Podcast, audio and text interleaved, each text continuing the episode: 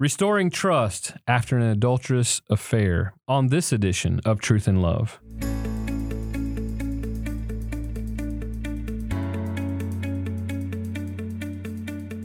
I'm Dale Johnson, and you're listening to Truth and Love, a podcast of the Association of Certified Biblical Counselors, where we seek to provide biblical solutions for the problems that people face. And today, I'm delighted to have with us one of our board members, Kevin Backus. He's been a long time member of ACBC, and uh, he serves as the pastor of Bible Presbyterian Church in Grand Island, New York. He's also a chaplain with law enforcement in New York, and I'm so grateful that he's here. He also teaches at Western Reformed Seminary in Tacoma, Washington, uh, also at Greenville Presbyterian Theological Seminary in Greenville, South Carolina and he teaches a few courses for Reformed Presbyterian Theological Seminary in Pittsburgh, Pennsylvania. Kevin, I'm so grateful that you're here. This is such an important topic that, that so many people have had to walk through the difficulty and the destruction uh, of an adulterous relationship. So, brother, thank you for for coming, for speaking on this topic, and encouraging folks who are walking through that difficulty. Now, I want to begin, if we can, Kevin, talking about this issue because often what happens in a broken relationship like this is uh, people lose trust. But I think it's helpful that we sort of define our, our terms first. So, what is what is trust? What is it to trust in a person, and how does that type of trust actually develop? Trust is essentially defined as a, a firm belief in someone else. Uh, your trust, you have a confidence that they're going to be uh, acting with your best interests at heart, that they have an ability to to demonstrate the kind of care that you believe that you're looking for in that relationship, mm-hmm. and that you've got a pattern and a track record that there are actions that back up that confidence that you have. It, it's really rooted in a belief in a person or an institution, if it's uh, of that kind, but it comes always through a period of time mm. uh, to see the evidence of what you're looking for. You start off I think sometimes we think about, well, there's a certain amount of trust that's owed to people just because of a position that they hold. And and that's not how you enter into marriage. You have, before you're standing before a minister and taking your vows, you've had a long period of time, whether you're conscious of it or not, where you're evaluating whether or not you have can have can have trust, confidence, belief in the person that you're about to spend your life with. Mm-hmm. Now, when things like this happen, because as you just mentioned, you're, you're having an expectation that you're going to spend your life with this person, and and then an adulterous affair occurs. Uh, sometimes we we think, especially the the one who's committed the affair, they've come to a place maybe where they're repentant. Um, and they sort of assume, okay, like I've turned, I'm not doing this anymore. I'm not engaging in this activity. I'm coming back to you. They assume that that trust is something that ought to happen automatically. Uh, but even when a couple decides to reconcile, and even when the offended uh, party uh, is willing to reconcile.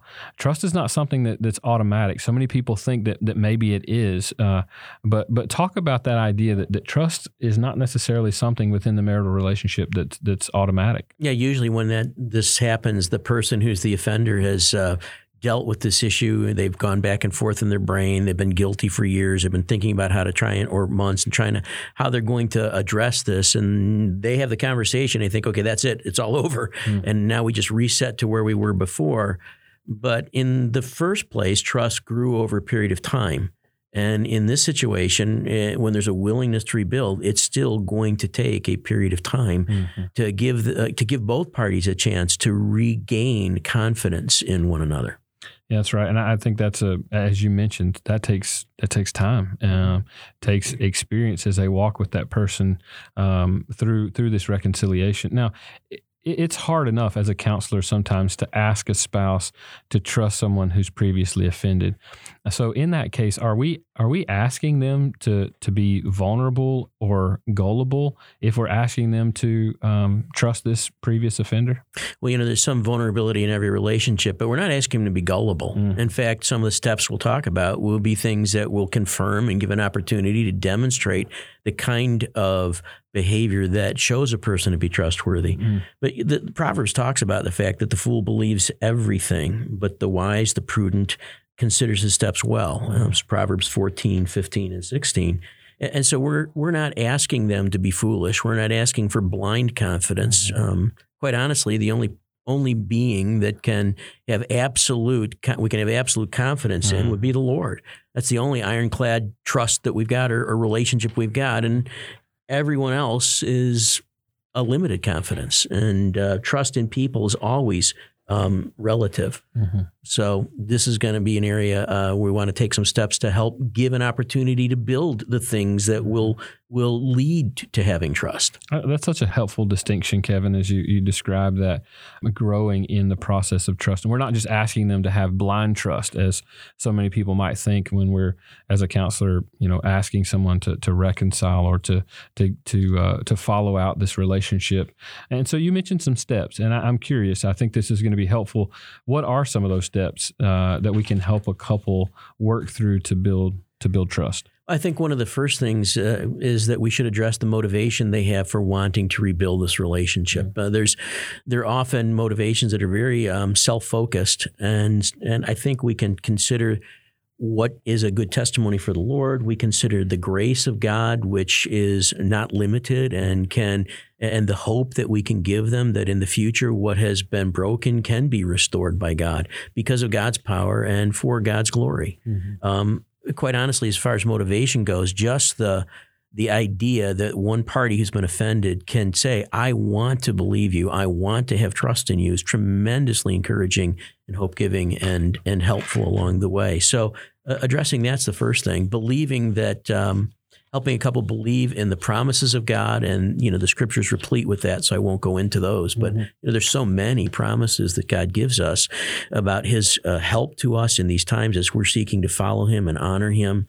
Uh, and we can certainly believe that God knows how to deal with people who are um, faithless mm. and deceitful. Mm. And the, the issue of those who, Proverbs tells us, those who hide sins and cover it, they're not going to prosper. Mm. So we have our confidence in God as we walk through that. Mm. Um, I think we really have to help a couple understand the nature of sin. Um, so often when I've been involved helping people in this time in their life, uh, their idea of what led them into this affair to begin with is very foreign to Scripture. Mm. Well, you know, I don't really have to worry about it because this woman was just the my my husband's perfect ideal woman, eye color, hair color, figure, everything, and that's why this happened. It'll never happen again. Mm. Well, it does. You know, that's not the reason that you got involved in the situation. So the basic issues about sin, going to James 1, talking about the development of of the lust in the heart and how that out works out in life is something that has to be understood in order to be addressed. Um, a lot of times when we're teaching uh, people about counseling, there's the old wheel illustration that, that talks about a problem and all the way that, that it works out in various areas in their life. So this is one of those areas that uh, one of those sins that dominates a life. And if we're going to help a couple be successful, they need to understand how this sin has bled over into and affected their relationship with the Lord, their relationship with their extended family, not just the, the marital relationship, that's probably affected their finances and so many other areas that we want them to take a look at. And of course, in today's day and age, their health mm-hmm. and the concerns that come up there. So that would be a, a, another area. And then I, I think once you understand uh, about those sins, you begin to look at the basics of confession. Mm. Um, so I, I, sinned, I, I, or I, you know, I did this. I'm sorry. It was a great mistake. I'm disappointed in myself. It is not a Christian confession. Mm-hmm. And as a counselor, I so often think we're believing the Christians, because we talk about confession, we talk about forgiveness so much, we assume counselees know what that means. And I don't think that's true. Mm. I mean, it certainly has proven not to be. And so I think there's a there's very good reason to examine what are the particular sins, and then to help people address um, specifically how to go about confessing a sin. Uh, I always like to refer back to peacemakers. They have the seven A's of confession, mm. and it's a very helpful tool to to give to a counselee to walk through um, what needs to be addressed when they really begin to unpack this. Uh, seldom in the first meeting you have, have have people really unpacked all the areas that have been involved and then made a, a, an honest confession about any of those things. And then particularly as well, uh, although there's we, we tend to talk about an offender and an offended, and we want to emphasize that there's not an excuse for sin, and I'm 100% responsible for the sin that I've committed there are also things that the partners may have done that have made it harder for that per, their their spouse to be faithful. Mm. Not always, but sometimes. And I think it's appropriate for them to be able to take a, a hard look at that as well. Um, to take a look at as you're addressing this, what may what may have been a part of your relationship that has exacerbated this. What might have made it more difficult for there to be faithfulness in the relationship. And um, once you get to that point where you've unpacked the sin that's been involved, you've taken a look at the ways that it's shown up in their lives, and then I think it's it's helpful to be able to structure a program uh, of some steps that they can take together as a couple to begin to rebuild that relationship.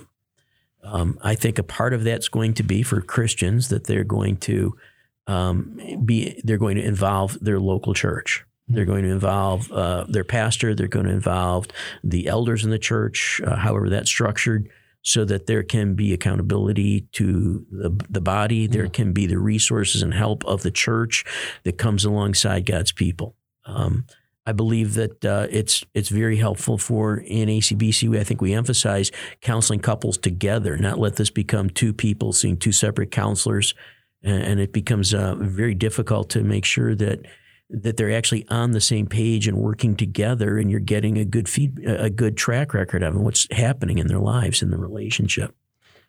Um, a couple things that I encourage um, people to do at this time would be to develop a plan for some accountability. Mm. Um, that's where you're going to begin to provide some opportunities uh, for trust to be rebuilt. Um, for example, I, I kind of lump a few together. Uh, I would encourage them to be willing to be made accountable if they're the offender, um, to be willing to be accountable, to accept the rules for accountability, enter wholeheartedly into it, not to to, to enter like a petulant child who's being punished. Mm-hmm. And and the flip side of that is that the per, the the spouse not to treat it as punishment, not to treat it as every time you know I'm looking for an opportunity. One guy described it as you're trying to climb out of the well, and uh, I'm going to stomp on the fingers because I like the control that I've developed. Um, but to have some rules for that accountability, and I think a, a few areas for accountability in particular would be um, in in time and the use of time, a person's whereabouts and their finances. Um, not everyone's used to that. Um, so sometimes you have to teach some time management and get people to start keeping a schedule, planning a schedule in advance, and letting their spouse know, being willing to be checked up on throughout the day. Mm. I, I, think it's uh, helpful to so where you where you are, how you used your time. Um, as well as finances. You know, if you're going to have an affair, it's going to cost some money generally. Mm-hmm. You know, there's going to be meetings in, in, in places, and you can keep a, a careful check on those things. Uh, I think during this time, you want to emphasize that you need to be scrupulously honest about things, Mm. painfully honest in some sense. Uh, I'm not sure how it works at your house, Dale, but at the end of the day, I come home, my wife and I see each other, and we say, "Well, how'd your day go?" And my wife tells me a few highlights of what happened in her classroom, and I tell her, you know, some of the non-confidential things that happened in my life. But there's a whole lot of things that I don't think to mention, like I made a run to the bank today, or I, I uh, went and got gas in the car today. But you know, if you've if you're dealing with this kind of a situation, um, and you leave something like that out, and your wife's friend says, "Oh, I saw your husband over at such and such," and you left it out, I can guarantee where the brain, where the mind is going to go. That's right. Mm. Um, with permission, I'll mention a, a, family that was going through this, and the husband, you know, very limited in finances because of this. He was saving money up to get his wife a special gift, um, and it was a very nice gift. And he wanted to do it over months because he wanted to show how much he appreciated the confidence his wife was showing, her care and grace. She realized something wasn't happening right with the money, and she asked him. And by the time he told her, it was a little too long, and it was worse than if he had never you know, gone out of the way to get the gift. So I encourage people to say, look at, you might want to say, hey, you know, your birthday's next week. You might not want to know the answer to that, but if you want to know, I'll tell you right now. Mm-hmm. And to keep very detailed record of, of what you're doing Mm. during all those times. The other thing, and, and I know there's a lot, I don't want to take too long. I'll just I'll limit it with this. Um, I, I talk about hedges with couples. Mhm. Um, there are areas where in, in most of these cases, if you get to know your spouse well enough, you can go back and in retros- retrospect, you look at it and you go, "How did I not see that? These things were going on. How did I not see that?" And it might be, you know, a lack. You know, one person was saying, you know, you could I could tell my husband spent a lot of time reading the Bible, and all of a sudden he wasn't. Or my wife, another one. My wife stopped hanging out with all of her Christian friends. Mm. You know, those are some common things. And if you can look at that, um, that's not the sin. But you can tell it's a pattern that may be leading up to that. Yep. So, you know, you go to a swimming pool, you don't put the the marker, the deep end, right on the edge of the deep end because kids like me are going to slip under trying to put their foot on the other side. Yeah. You know, you set it back a ways, Mhm. and I'd say these are hedges. Let's agree that if you see these things happening, Mm. you know, we're back in here and we're dealing with some of those things. Uh, it's so wise. And uh, listen, you may need to you may need to rewind this thing and to uh, hear some of that counsel again, some of the steps uh, to take because these are delicate situations. Uh, people are are tender. People are vulnerable when this type of stuff happens, particularly in covenant relationship. And so uh, we need to walk into these situations tenderly. I think you can hear in Kevin's voice how tender he's trying to deal with these things, uh, but giving wise biblical counsel. So I want to encourage you.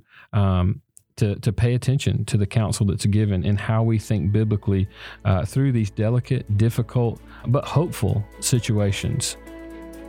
You're listening to Truth and Love, a podcast of ACBC. Now, I want to mention to you the many resources that over our 45 plus year history that the Lord has allowed us to accumulate with so many great men and women who have uh, taught on very difficult issues that we struggle with in, in our human existence and all of our experiences from a biblical perspective, giving God's wisdom to bear on all the difficulties that we experience in life. So I want to remind you of the amount of resources, the plethora of resources that we have uh, on our store's website. And I want to make mention that we only talked briefly about this subject with Kevin today, but he, he's done a workshop on this subject by that same title, Restoring Trust After an Adulterous Affair.